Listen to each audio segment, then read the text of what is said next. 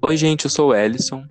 E eu sou a Rai. No episódio de hoje, nós iremos falar sobre o livro do mês, A Culpa é das Estrelas, do John Gwynne.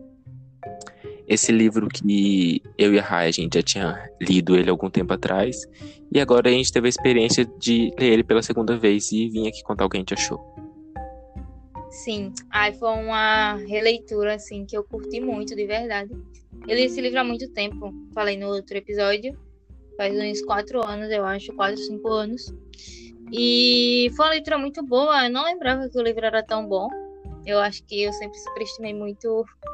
O, o, eu sempre considerei o John Gwynne um autor muito superestimado, né?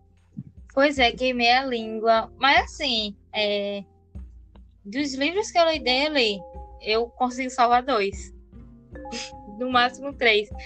É muito diferente, eu achei, a, a escrita dele nesse livro. Que, no, que é, por exemplo, em como Tartarugas está lá embaixo. Nem parece praticamente o mesmo autor, acho que ele evoluiu muito. Uhum. Mas eu gostei muito, de verdade. Mais naquele lá. Esse aqui é bem mais direto. Tanto Sim. que eu não lembrava que, tipo, eu tava comentando, né? Eu não lembrava que o livro se passava num período de tempo tão pequeno. Tipo assim, se passa em um, dois meses, eu achava que passava bem mais tempo, sabe? Acontece muito, as coisas muito rápido. Isso é bom, eu acho. Sim, sim, é bem interessante. Ele é um livro muito, muito, muito direto mesmo. Tudo que acontece, acontece bem rápido. É a viagem que tem, né, para Amsterdã. Eu pensava que era mais no final, mas não, é bem, bem rapidinho. É bem. É muito bom esse livro para quem quer começar, né? O hábito de ler. Tipo assim, muito bom. Tipo, muito, muito facinho de ler. Sim. Ah, e a adaptação dele é incrível. A adaptação é uma das poucas adaptações literárias que realmente é, presta, que realmente funciona, porque o livro, o filme, ele é a cópia do livro, então ele é muito bom. Em todos os aspectos. Nossa, é muito bom. Eu acho que tudo, assim, né? Tudo mesmo é muito bom. É, é, e é um livro realmente que faz jus à sua, à sua repercussão, a, a, ser, a ser um dos livros mais famosos, né? É, romance, a ser o livro mais famoso do John Wayne também. É o livro que faz jus a tudo isso, porque é um livro muito bom, muito bom mesmo. E eu recomendo de verdade todo mundo leia A Culpa das Estrelas, porque realmente é um livro muito legal. Para quem gosta de romance, para quem gosta de drama, super recomendo. Sim. Para quem, ter, quem quer ter uma primeira experiência também com livro desse tipo, livro de drama, de romance, nunca leu, talvez, assim, também é uma boa. Como a Raja falou, a experiência foi boa para ambos, então a gente vai falar a nossa nota, né? que pode mudar a qualquer momento, porque eu ainda não me decidi 100% com certeza. Mas eu acho que ele vai ser 4,5 para mim, 4 estrelas e meia. Eu não tenho certeza, eu gostei muito, muito, muito, muito de reler. Eu não tenho certeza se eu vou favoritar, pensando seriamente, favoritar, mas não sei, quando esse episódio estiver saindo no sábado, a gente já, você pode ir lá no Scooby conferir se eu favoritei ou não. Mas hoje, no dia que a gente tá gravando, ainda não tenho certeza. Mas a nota eu acho que vai ser 4,5 mesmo. Sim, é, eu também ainda não dei a nota no Scooby. Vou dar. Até sair esse episódio vai estar lá. Mas eu também tô muito inclinada a dar 4,5. Eu não quero dar 5. Talvez eu dê. Não sei ainda, porque eu sou meio doida. Mas eu tô muito inclinada a dar 4,5 também, sabe? Porque eu gostei muito. Tem poucas coisas assim que eu não gostei. Mas é sempre a mesma coisa. Tipo, eu nunca gosto do começo do livro. Então, talvez eu dê 5 estrelas. Eu ainda não tenho certeza disso. Vocês podem conferir depois lá no meu Scooby. Mas, mas é um livro realmente muito bom. Gostei muito, de verdade. Daí vocês vão lá ver no Scooby, tá 3,5. Um com 3,5, outro com 2,5. um com um. Nossa, do nada lá. Odiei o livro, depois que pensei bem, é horrível. Mas enfim, agora falando sobre os pontos que a gente gostou e alguns que a gente não gostou tanto, sem spoilers, né? A gente não tem muita coisa para falar hoje, eu acho que a gente imagina que o episódio vai ficar bem pequeno. Mas no comecinho a gente vai falar mais sobre é, assuntos que não implicam tanto na narrativa, então se você não leu, difícil, né? Eu acho, você não ter lido nunca ter tido o filme, mas caso seja o caso, é, a gente vai falar sem spoilers nesse começo. Começando por uma coisa bem. Não é uma coisa recorrente no livro, mas eu já tava pensando nisso há um tempão. Que é uma personagem inútil, que não serve para nada. Nesse livro que só serve para Sei lá, pra Hazel ter uma, uma pessoa, assim, pra não falar que ela só tem o, o Augustus de companheiro. Então o autor implementou a personagem que é a Caitlyn, né? da Hazel. A melhor amiga que só aparece umas três partes do livro. É muito aquela melhor amiga que você mantém, mais por, não sei se por conveniência. É mais algo assim, superficial, a Hazel mesmo fala no livro. Que Sim. elas não têm muitas coisas em comum, as conversas são superficiais. Mas eu, eu vejo que a Caitlyn realmente se importa com ela. Mas sim, eu queria sim, ter tipo visto assim... mais da personagem, queria ter visto mais. Porque ela aparece, tipo, no começo, aí ela some do livro e só aparece lá no final. Tipo, no penúltimo capítulo ela volta a aparecer. Sim, tipo assim, eu não odeio a personagem, tipo, eu não, não odeio o jeito dela, mas eu só acho que, tipo, já que o autor quis colocar ela, que ele é, desenvolvesse ela melhor, sabe? Porque ela não tem personalidade, ela, tá ela tá lá é... pra tá lá. Ela acabou virando realmente uma personagem muito superficial, né? Ela só aparece falando sobre garotos e roupas. E falando sobre o romance do livro, o Augustus e a Hazel, eles têm muita química. É um casal muito interessante e o jeito que eles começam a se falar também é muito bom. Não fica forçado, né? Em nenhum momento. Sim. Pelo menos eu não achei. Sim, sim. É, é, uma, é um jeito, assim, realmente muito bom eles começam a se falar, que eles vão continuando a se falar, que eles vão gostando do outro. Só veem ali que lá de, de começo, assim, ele, ela realmente já acha ele muito bonito. E é, ela gosta muito do jeito dele. E ele também tem, sente alguma coisa por ela, né? E quando eles vão começando a se aproximar, a conversa é muito interessante, muito bom. Sim, sim. Eles estabelecem uma, uma conexão muito boa, né? Bem rápido. Instantânea. E o que ajuda os dois a manter esse relacionamento, né? Essa relação é justamente o fato deles indicarem, deles terem indicado o livro favorito deles um pro outro, trocado indicação, né? E depois tem vários papos deles conversando sobre o livro um do outro. Dá pra ver, tipo assim, é, principalmente no filme, o, tipo assim, a emoção deles, sabe? O, o, brilhinho nos olhinhos deles de falar sobre isso. E é muito bom eles é. terem alguém pra falar sobre isso. É basicamente Sim. o que a gente tá fazendo aqui.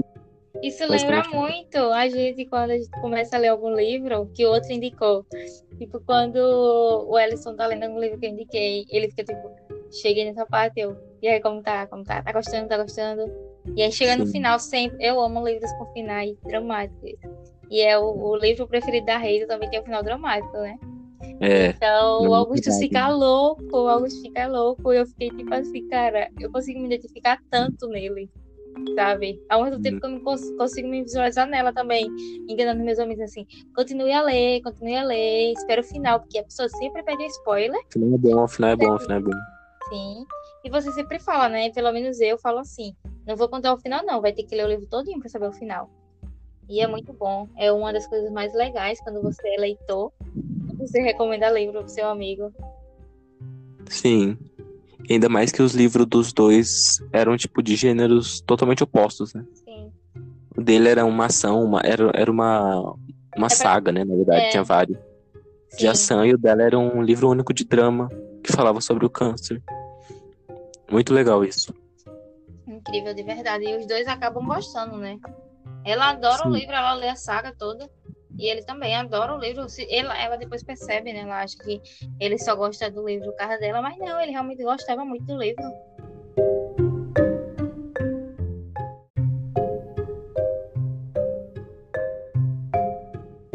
Então, gente, a gente esqueceu de avisar no começo, mas é importante falar que nesse livro algumas pessoas podem se afetar com o gatilho de morte que tem, que o Gus, o Gus, né, viver falando sobre morte, esquecimento, esse tipo de coisa pode pegar em algum tipo de pessoa específica.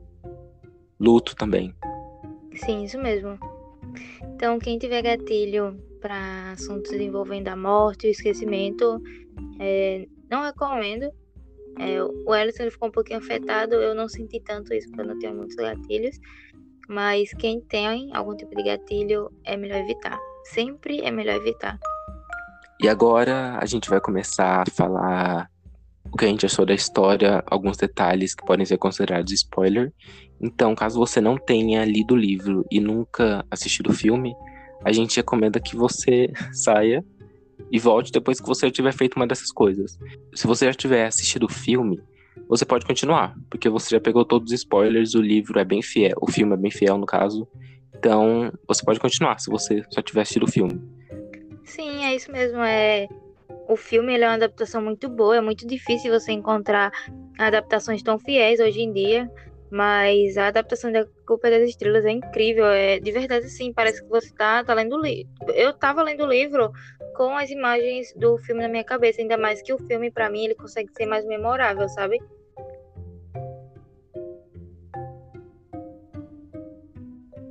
Sim, sim. Então, caso você não queira pegar spoiler, a gente recomenda que você deixe o podcast agora. Por ser um livro de romance, óbvio que a gente tem que começar falando sobre o romance dos dois. É, o romance é incrível, de verdade. É um, é um romance, eu acho que o melhor romance do John Green.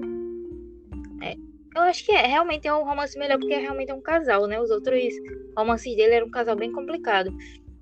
Mas a Hazel e o, o Gus, eles têm uma relação bem saudável. Eu gostei bastante. Eu, eu me apaixonei por eles. É muito interessante o jeito que eles se aproximam. É, como tudo acontece com eles tão naturalmente. E eu acho, eu acho muito legal, de verdade, a desenvoltura, a dinâmica. É, em relação a eles se apaixonarem e tal, é muito boa, muito boa e muito divertida. Sim, sim. Eu acho que esse livro é o único que tem um casal de protagonista que o, o amor é recíproco e que acaba tudo bem, né? Dos livros. Acaba tudo bem, não, né? Mas que eles têm algum momento que fica tudo bem dos livros do John Green. E eles nunca chegam realmente, tipo, a brigar. Os outros casais do John Green, eles têm esse costume de brigar, de, de ter um final trágico, de, de não ficarem juntos. Óbvio que esse também, né? Não podemos dizer que eles ficaram juntos, mas é, marcou para Hazel, né? Pro Gus também. E, e, é muito interessante. Eu acho que é o primeiro livro de alguém que, que realmente o casal, eu não sei se, se é algum outro que eu li, os casais ficaram juntos, mas esse. Eles foi um casal muito perfeitinho, um casal muito, muito bom de se acompanhar. Sim. E o jeito que o John Green arranjou para desenvolver a aproximação dos dois foi botando o personagem para os personagens, né? Eles indicam o livro favorito deles um pro outro, que é a a Hazel indica o livro favorito dela, que é sobre uma menina com câncer, pro Augustus, e o Augustus indica uma série de livros para ela, livro de guerra, livro de ação e tal, uma coisa que ela nunca leu. E isso é o mais legal, né? Eles ambos os livros são muito diferentes são tipo basicamente o contrário do outro e eles usam disso para se aproximar. Então, durante o livro a gente vai ver os diálogos deles perguntando: "Ah, o que você tá achando dessa parte? Onde você tá? Não sei o que, não sei o que. Ah, esse final, não sei o que, não sei o que". É muito bom porque dá uma certa aproximação entre eles e também entre os personagens com quem tá lendo, né? Exatamente. E novamente cutucando John Green. É o primeiro livro também que a gente tem essas dinâmicas que mudam com frequência. Tipo, a gente começa com essa dinâmica é, dos livros e aí vai mudando a dinâmica. Tipo, depois é a viagem para Amsterdã, depois é a doença lá do Gus. Então, então sempre tem uma dinâmica nova que vai envolvendo a história. Os outros livros, é, eles são muito parados em questão de dinâmicas. Sempre é uma mesma dinâmica o livro inteiro. Isso deixa o livro monótono não acontece isso com a Culpa das Estrelas. O John Green realmente fez um belo trabalho em A Culpa das Estrelas. Tenho que tirar o chapéu para ele nessa questão, porque realmente é, é muito bom o livro de se ler. Você fica louco para saber o que vai acontecer. Mesmo sabendo, você já sabe o que acontece. Porque eu já sabia, no caso que eu já tinha lido o livro, já tinha visto o filme. Mas mesmo assim eu ficava louca assim para entender mais, sabe? De acompanhar mais. Então isso é muito bom. Não acontecia em Tartarugas lá embaixo. Eu amo Tartarugas até lá embaixo, mas eu sei que é um livro muito monótono. Isso pode acabar que outras pessoas não gostem.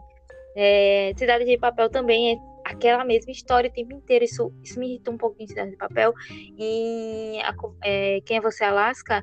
Também tem isso. É, pra mim, eu, eu me notei que, tipo assim, na, depois de uma semana eu tinha esquecido o que tinha acontecido no livro, mas, mas a Culpa das Estrelas é muito bom, é muito marcante. Isso é muito interessante, já foi mais de uma semana que eu li e o livro ainda tá bem fresquinho na minha cabeça. E durante todo o livro eu fiquei esperando para ver se ia ter algum deslize na parte de um dos dois, tipo no quesito de relacionamento, sabe? Alguma coisa ruim, mas não teve nada. Eu fiquei bem surpreso, positivamente, porque eu não lembrava. Fazia muito tempo que eu tinha lido, né? Sim, não tem briga. É um, é casal realmente muito bom. É verdade, é um casal muito saudável. Mundinho, Hazel e Augustus BR. Vou criar a página.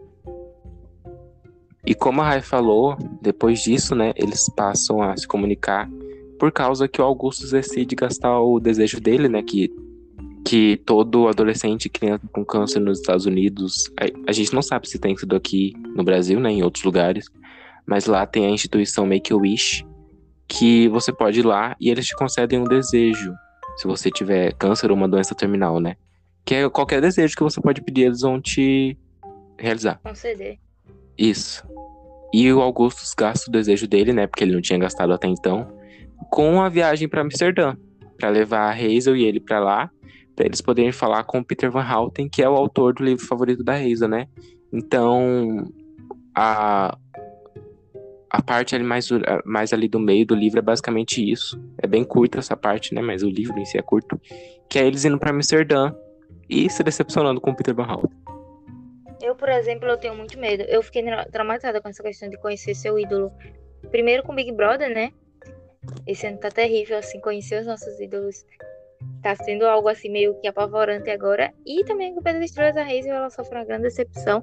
O Peter Van Housen, que ela considerava um ídolo, um gênio, ela descobre que ele é um bêbado, é, que não faz nada, que é super rabugento e que não olha nem pra cara dela. Quando ela chega lá, ele simplesmente parece que ignora o fato dela estar ali e fala um monte de coisa é, sobre ele, sobre ela, sobre o Gus, que na verdade, a gente descobre ali que ele não queria que eles fossem, ele nem sabia que eles iriam para ali.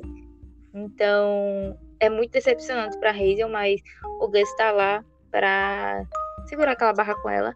Então, é um momento muito fofo, apesar da viagem ter sido pelo, pelo Peter Van Housen, acaba se tornando uma viagem para eles dois e é o momento que eles começam realmente a ficar junto firme.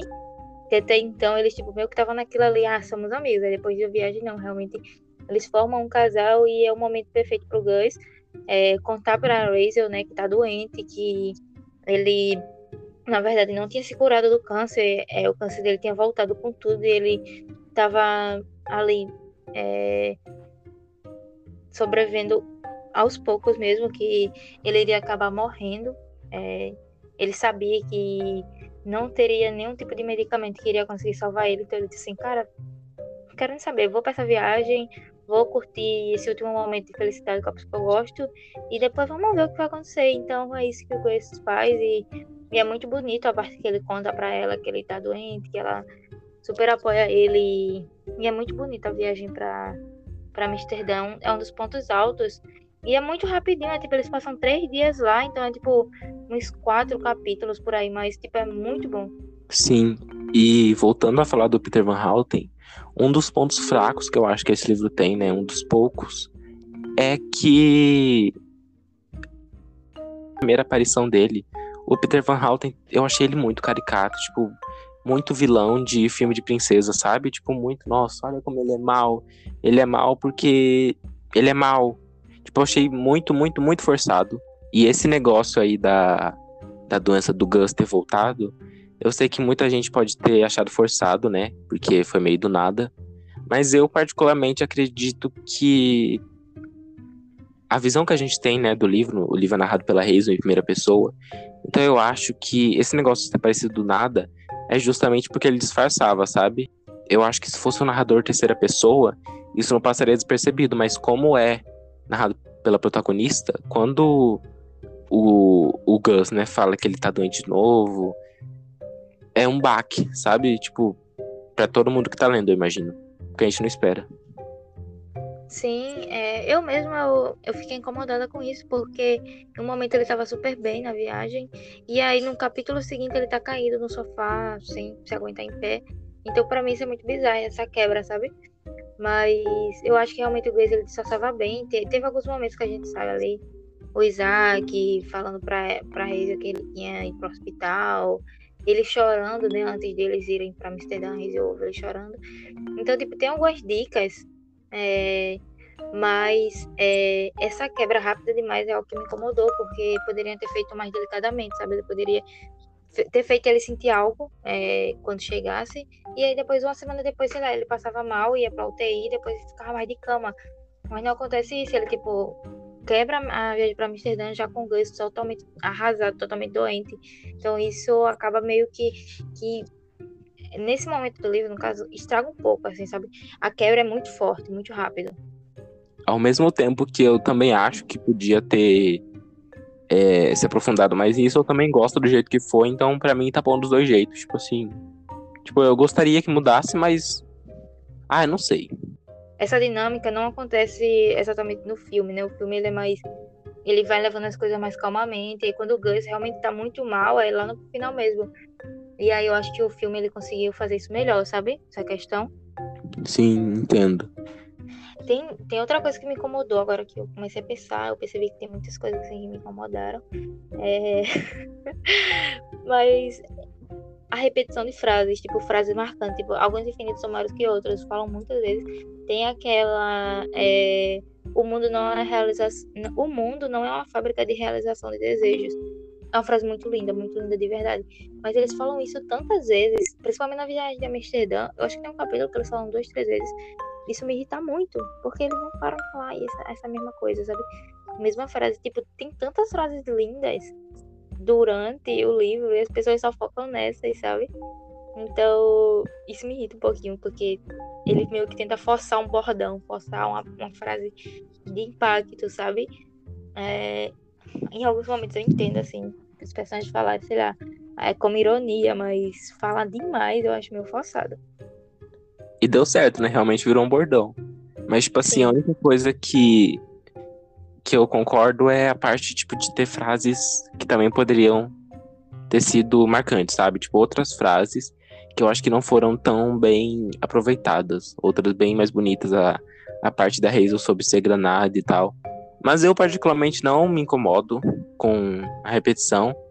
Principalmente a do, da fábrica da... O mundo não é uma fábrica, o mundo não é uma fábrica de realização de desejos. Porque é o que o Peter Van Houten fala para eles, né, na viagem. E eles usam isso meio que pra caçoar, assim, então não me importa. E a outra também, tipo assim, não é uma coisa que me incomodou, sabe? Sim, sim, entendi. Então, um dos personagens que eu mais gostei foi o Isaac. Eu acho que não tem tanto tantos personagens, né? Mas o Isaac ele é realmente um personagem muito bom. Gosto muito do Isaac.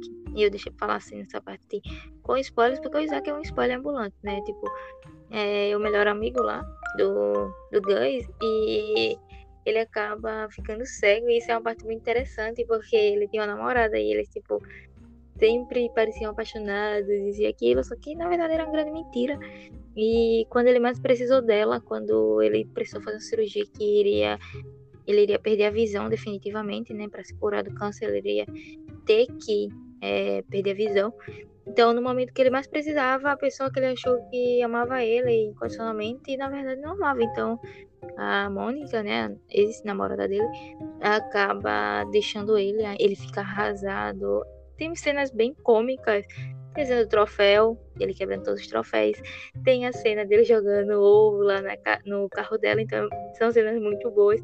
Muito boas. O Isaac é uma pessoa muito engraçado. Ah, os diálogos dele com a Hazel também são muito bons. O diálogo dele com o Gus são muito bons. São muito maravilhosos. O Isaac é muito, meu cristalzinho perfeito. Então, eu gosto muito desse personagem. E, cara, se você tem alguém que que você gosta e que tá passando por um momento difícil, não abandona essa pessoa, fica do lado. É, a Mônica, ela não precisava continuar sendo namorada do, do Isaac. Se ela achava que nem ia aguentar aquilo, ok, mas o menino sofreu um, perdeu a visão, tipo, você imagina, tipo assim, você tá aqui bom e no outro dia você não tá vendo nada. E a pessoa que você já gostava não tá ali do seu lado, sabe? Ela poderia pelo menos ter mandado uma mensagem. É isso uma das queixas do Isaac, né? Que ela nem sequer perguntou depois a ele se ele estava bem. Não precisava voltar com ele, não precisava ficar com ele, mas poderia ter falado para ele assim: é, e aí, como foi? Você tá melhor? Sabe? Eu, eu, uma das coisas que eu gosto lá na, na melhor amiga da, da Hazel, apesar dela ser uma personagem bem superficial, é que mesmo é, com, ela parecendo pouco isso e aquilo, ela é uma personagem que ela pergunta para a Hazel se a Hazel tá bem, ela ela tá ali se a Razor precisa, precisa de uma companhia, mesmo não seja a companhia mais agradável, não, elas não tendo mais nada em comum, ela é uma personagem que mostra que se importa. Isso eu acho que já é, mais, já é importante. Sim, e é uma discussão bem legal, né? Isso sobre abandonar e tal. Porque o Gus faz exatamente o contrário, né, com a ex-namorada dele. Porque a ex-namorada dele também teve câncer. E conforme Isso. o livro vai decorrendo, né? a gente descobre que, que ele ficou lá, tipo, ficou lá dela até o último momento, sabe? Sim, exatamente. E o Gus ele até fala que é, chegou um momento que ele não reconhecia mais ela, tipo, ele se apaixonou por ela, por ela ser sarcástica, ser rabugenta também, tipo, ela não levava o câncer como, ah, tô lutando, é, sou uma guerreira, não, ela lutava o câncer como, tipo, isso aqui é uma doença e tô nem aí, tô nem aí, vou morrer, isso e aquilo, acabou. E as pessoas meio que romantizam muito as pessoas com câncer, sabe? Tipo, eles criticam várias vezes, assim, que, tipo, tudo que eles pedem, as pessoas deixam, tipo, lá no, no avião mesmo, que eles tomam champanhe, mesmo sendo menor, só porque a Razer mostra que, tá, que tem câncer. Então, as pessoas meio que romantizam muito o câncer e o Gus fala que a, o que ele gostou, né, na ex-namorada era justamente que ela não, não romantizava a situação dela. E depois que ela começa a piorar, né? Porque ela tinha um câncer que afetava a, a mente, então ela ficou meio demente, assim, meio. É, então ela meio que vira outra pessoa, mas ele não podia deixar ela na mão, sabe? Porque existiam outras pessoas, existia os pais dela, existia o irmãozinho dela, então ele não poderia deixar aquelas pessoas na mão, sabe? Mesmo ele não querendo ficar mais com ela, ele ficou ali até o último minuto com ela. E isso é muito lindo. Eu, cara, eu me surpreendi muito com esse personagem. Tipo, é um dos personagens masculinos mais legais, mais incríveis que existe. Reizinho, reizinho. Perfeito. É muito maravilhoso. Muito maravilhoso. E nesse negócio de esquecimento, é... tem a questão de que a Razel, ela meio que vê ali, né, antes de, do Grace falar isso, que tinha um mural lá no, no, no rede social de todo mundo falando muito bem da garota, ah, ela é luz, ah, isso e aquilo, maravilhosa, perfeita. Só que o Gleison fala depois que aquilo não é verdade, sabe? Ela, nos últimos momentos, ela tava pouco, lá, lascando pra todo mundo. É, ela tava fora de si, ela não era ela mesma. Mas as pessoas romantizam tanto isso, sabe? Tipo, depois que a pessoa morreu, é a, a pessoa virou Deus na Terra. A pessoa é uma pessoa incrível. Sendo que, na verdade, nem é.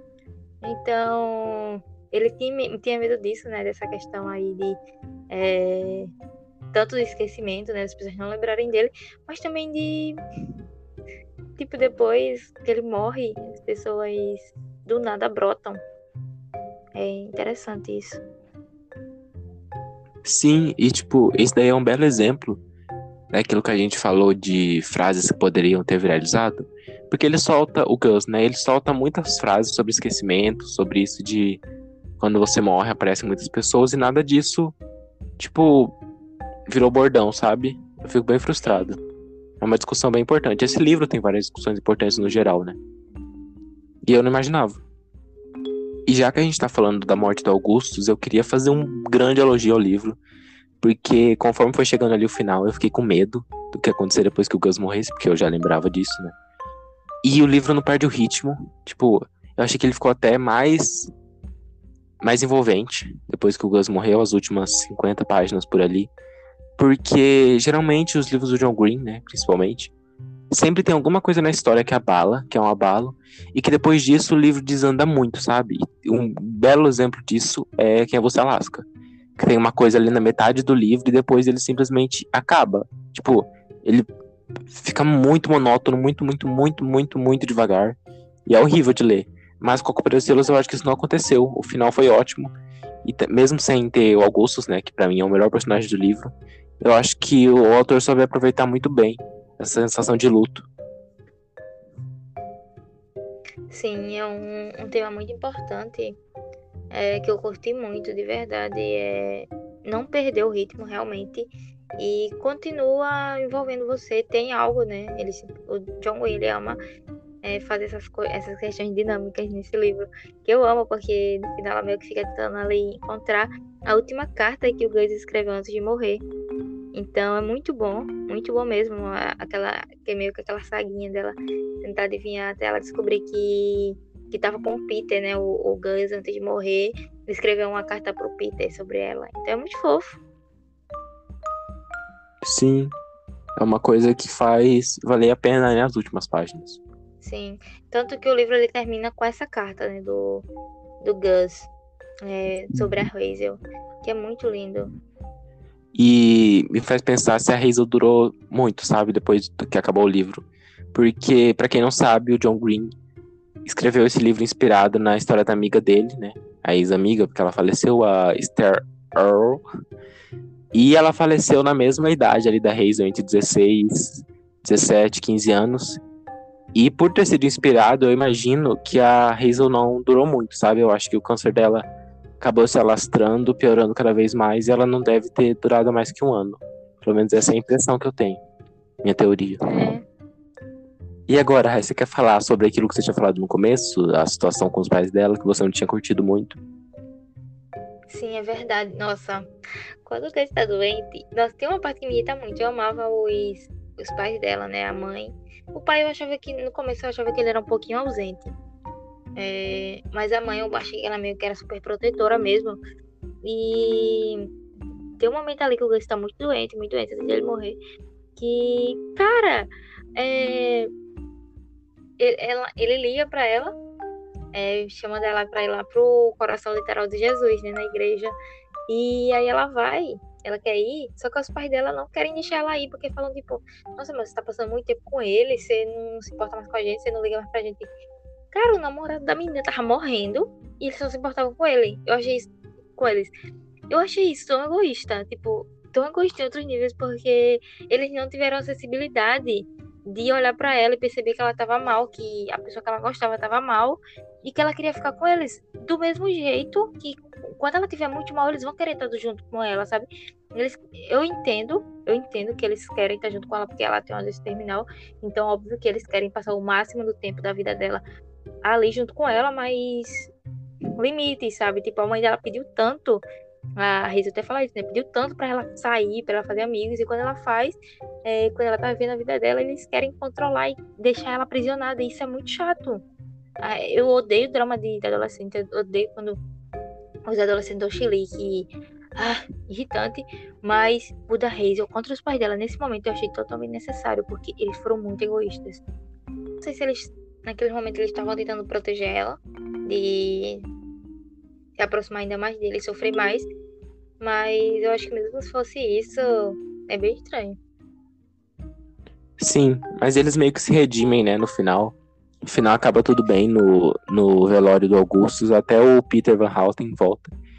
E eu acho que, principalmente na parte do, do Peter Van Houten ter escrito o livro, para é, imaginar como seria a vida né? Que a, a, o livro que ele escreveu foi inspirado na filha dele, que teve câncer e não teve um destino tão bom até quando ainda era criança. Então ele escreveu o livro para imaginar como seria é, a vida dela se ela tivesse sobrevivido mais. Eu acho que foi com essa intenção que o John Green escreveu o livro para Esther, tipo imaginando que ela teria encontrado um garoto que ela gostasse e tal antes de falecer. Ah, interessante, é uma bela visão, viu? Gostei. Teórico, né? Teórico. É, teórico. Nossa, é, falando no, no Peter, naquele momento que ele aparece no, que ele aparece no funeral lá. Cara, eu ri tanto, porque assim, depois que o Gus morre, é, que eles estão. Eu achei que ia ser um, um, momento assim bem tenso, mas não é tenso o, o funeral do Gus. É muito bonito. Tipo, achei que o John escreveu muito bem. E o Zack, tipo, meio quebra um pouquinho o clima lá. É, a Hazel também é muito fofa. E o Peter, ele aparece do nada lá, né? No, na igreja, do lado da Hazel. Então a Hazel toma um susto. Depois ele pega carona com ela. Ele tenta dizer pra ela qual é o final. Mas ela disse, cara, não me importa mais com o final desse livro. Eu tô nem aí mais pra esse final. Eu queria, ela queria muito, muito saber mesmo qual, era, qual seria o final do livro. É, mas naquele momento, ia, depois de tudo que ela ouviu dele, ela realmente não se portava. Então, é, a gente, nesse momento, eu tive muita dó, assim, do, do Peter. Ainda mais que depois ele volta a aparecer, uma semana depois, com a mesma roupa. E ainda mais embriagado, se isso é possível. E, sei lá, eu acho que, tipo, mesmo é, ele sendo tão ruim, o fato dele ter ido, saído lá de Amsterdã, de, da Amsterdã, saído da reclusão mesmo dele, sabe, do, do, dos americanos, ele não suportava mais americano, dele ter ido, né, novamente lá para os Estados Unidos para o enterro daquele garoto que ele dizia que não significava nada para ele, para mim realmente significava algo, sabe? Eu acho que querendo ou não, é, o Peter ele sentiu algo com, com o Gus e com, e com a. Eu, eu sinto muito pelo final dele ser tão triste, sabe? A eu tenta aconselhar ele, pede para ele parar de beber, pede para ele voltar a escrever, escrever outro livro, não precisa ser condenação, escrever outro livro, voltar a ser essa pessoa brilhante. Mas a gente sabe que isso não aconteceu, né? Depois a gente sabe que ele continuou do mesmo jeito. Isso é muito triste. É, dá pra sentir uma empatia aí no final. E acaba que, tipo assim, o livro A Culpa das Estrelas termina e a gente não sabe o que aconteceu, né? Com o final do livro dele. Verdade. Mas fica em aberto aí. E o pior é que, tipo, a gente, eu até tinha uma expectativa de que o, a carta, né, que a Razor Tarrais procurando, que o Gus tinha deixado, seria, tipo, a versão que o Gus escreveu, né, do final, que ele disse que escreveu o final para ela. Só que não é, então. Mas a carta que ele deixa ali pra, pra Razor é tão bonitinha que eu até, até relevei, sabe? Então, é, a gente fica sem saber o final da história da Ana, do mesmo jeito que a gente fica sem saber o final da história da Razor. E isso é bem bacana. Final aberto dentro de final aberto, né? E eu queria falar uma coisa. Tipo, você sabe o que é efeito Mandela? Eu, eu ouvi isso agora, né? Por causa do Big Brother. Falar. Ah, tá, enfim. É tipo assim, é uma coisa que não aconteceu e muitas pessoas têm memória, tipo, implantada de que isso aconteceu. Tipo, uma, uma coisa que nunca aconteceu, mas você acha que aconteceu. E isso aconteceu comigo lendo a Culpa das Estrelas, porque eu jurava, de pé junto, que o Gus tinha escrito o final do livro pra ela. Tipo, eu lembro de ter lido isso pela primeira vez que eu li.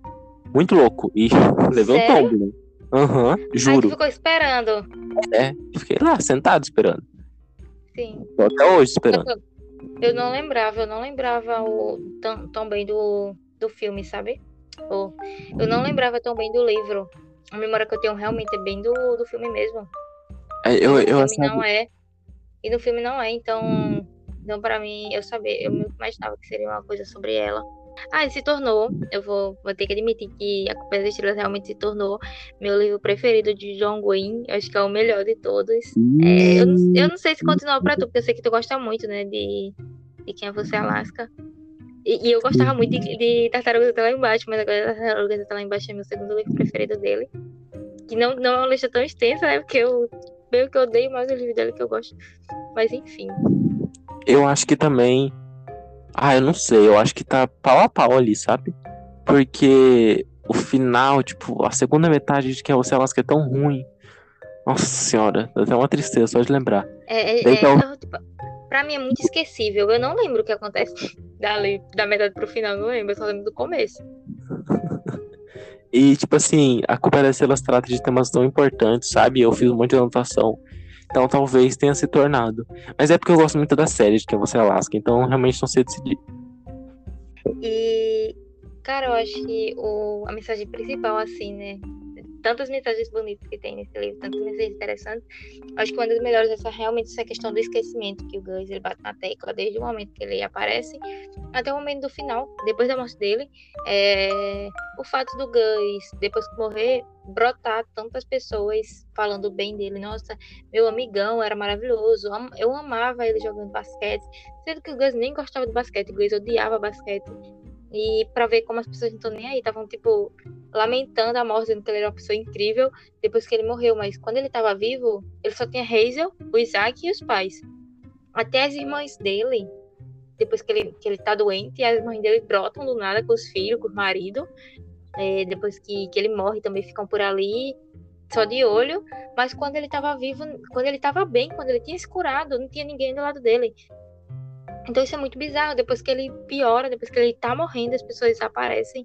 E, cara, não sejam assim. Não sejam. Valorize as pessoas quando elas estão bem, quando elas estão vivas. E, e lembrem delas. Eu falar isso, né? É, se cada pessoa lembrar de oito pessoas, acho que é oito ou é onze, né? Que ele fala algo assim. Se cada pessoa lembrar de, sei lá, tanto de número aqui, é, todas as pessoas do mundo serão lembradas. Então eu acho isso muito bonito, de verdade. É me irrita muito essa coisa de depois que a pessoa morre, as pessoas aparecem, brotam, dizendo: Nossa, eu amava essa pessoa, essa pessoa era incrível, era maravilhosa, sendo que nem tinha mais contato com aquela pessoa. Então, assim, amigo, qual é seu veredito? Bom, meu veredito é que A Culpa das Estrelas é um livro que todo mundo deveria ler. Como a gente já falou, né? 80 vezes. Ele trata de assuntos muito importantes de forma bem natural Tipo, você nem percebe, quando você já vê, você já tá refletindo sobre tudo. E eu acho que é um livro que todo mundo deveria ler. O romance também é muito bom, muito saudável. Eu acho que é um grande exemplo, assim, sabe? De tudo. E eu vou manter as quatro selos e meia, que eu tinha dito no começo. Eu também, eu mantenho é, as quatro estrelas e meias que eu tinha deixado ali no começo, tinha dito no começo. Eu achei que, que até eu pensei assim, né? Vou falando, vou falando, descobri várias coisas assim, pensando aqui, que eu não gostei, né? Falei. Mas eu continuo com quatro estrelas e meia, meu livro preferido de John Green agora. Gostei muito, de verdade. Faz sentido um livro ser tão popular, porque realmente é um livro muito bom. E John Green tá de parabéns. É isso que eu tenho a dizer. Palminhas, palminhas. palminhas. E é assim que a gente encerra o episódio de hoje. E a gente tá, né, no Instagram no Scooby. No Instagram, o perfil do podcast é Deixa a Leitura Fluir. E tem os nossos pessoais, que estão sempre na descrição do, dos episódios e do podcast. E do Scooby também. A gente espera que vocês possam usar esse espaço para comentar com a gente a experiência de vocês. Exatamente. Sempre tá aberto lá meu Instagram. O Instagram da Deixa a Leitura Fluir também. Eu não, eu não leio tanto, assim, eu não tô lendo tanto agora, tô, tá meio complicado, assim, na faculdade. Mas o Ellison, ele tá lendo muito, então sempre tem coisa boa lá do Ellison, dando as críticas dele, dando as notas dele nos livros que ele tá lendo. Então, acompanhem, sigam ele lá, porque realmente tá. O menino, o menino é uma fera, assim, uma máquina de leitura. e o Instagram lá da Deixa a Leitura Fluir. Né, a gente vai dar uma mexida lá também, começar a falar um pouquinho mais sobre literatura lá, sobre livros. Então, sigam a, a, gente no Instagram, porque vai ter melhores coisas lá, vai ter mais coisa legal. E o Instagram tá muito lindo, de verdade. Eu tô apaixonada por aquele Instagram que tá a coisa mais fofa do mundo. E, e sempre tá aberto lá para os comentários de vocês. Se quiserem mandar direct, podem mandar que a gente vai ter todo o prazer de responder. E é isso. Inclusive, hoje, no sábado, quando esse episódio estiver saindo, é só você ir no nosso Instagram que a gente vai ter postado uma interação lá. Então é só você ir lá, dar uma checada. Isso. E aí, a gente volta aqui no primeiro fim de semana do mês que vem, em abril, para falar do mês de abril, no caso. E é isso. A gente termina o episódio por aqui. E a gente espera é, a interação de vocês, que vocês estejam curtindo. É, se não viu os outros episódios, é só voltar. É, próximo mês a gente vai vir com um livro maravilhoso. É um, é um mês especial para mim, então é, vai ser um livro muito legal. Eu tenho certeza que vocês vão gostar. E eu conto muito com o apoio de vocês, de verdade. É, esse projeto está sendo bem interessante, eu tô gostando muito. E é isso. Até porque, tipo assim, se não fosse pelo podcast, eu acho que eu nunca iria reler A Culpa das Estrelas na minha vida. Então eu ia estar me privando de uma experiência boa, né? Nossa, sim! Porque assim, a experiência que eu tinha com a Estrelas é que era um livro bem mediano. Aí, por causa do podcast, eu li e realmente amei o livro. É, é interessante demais isso, mano. É, gata. Melhor coisa, gente, releiam seus livros antigos para vocês terem outra visão sobre eles. E foi isso. Obrigado por ter escutado até aqui. Até o próximo episódio. Até. Beijos.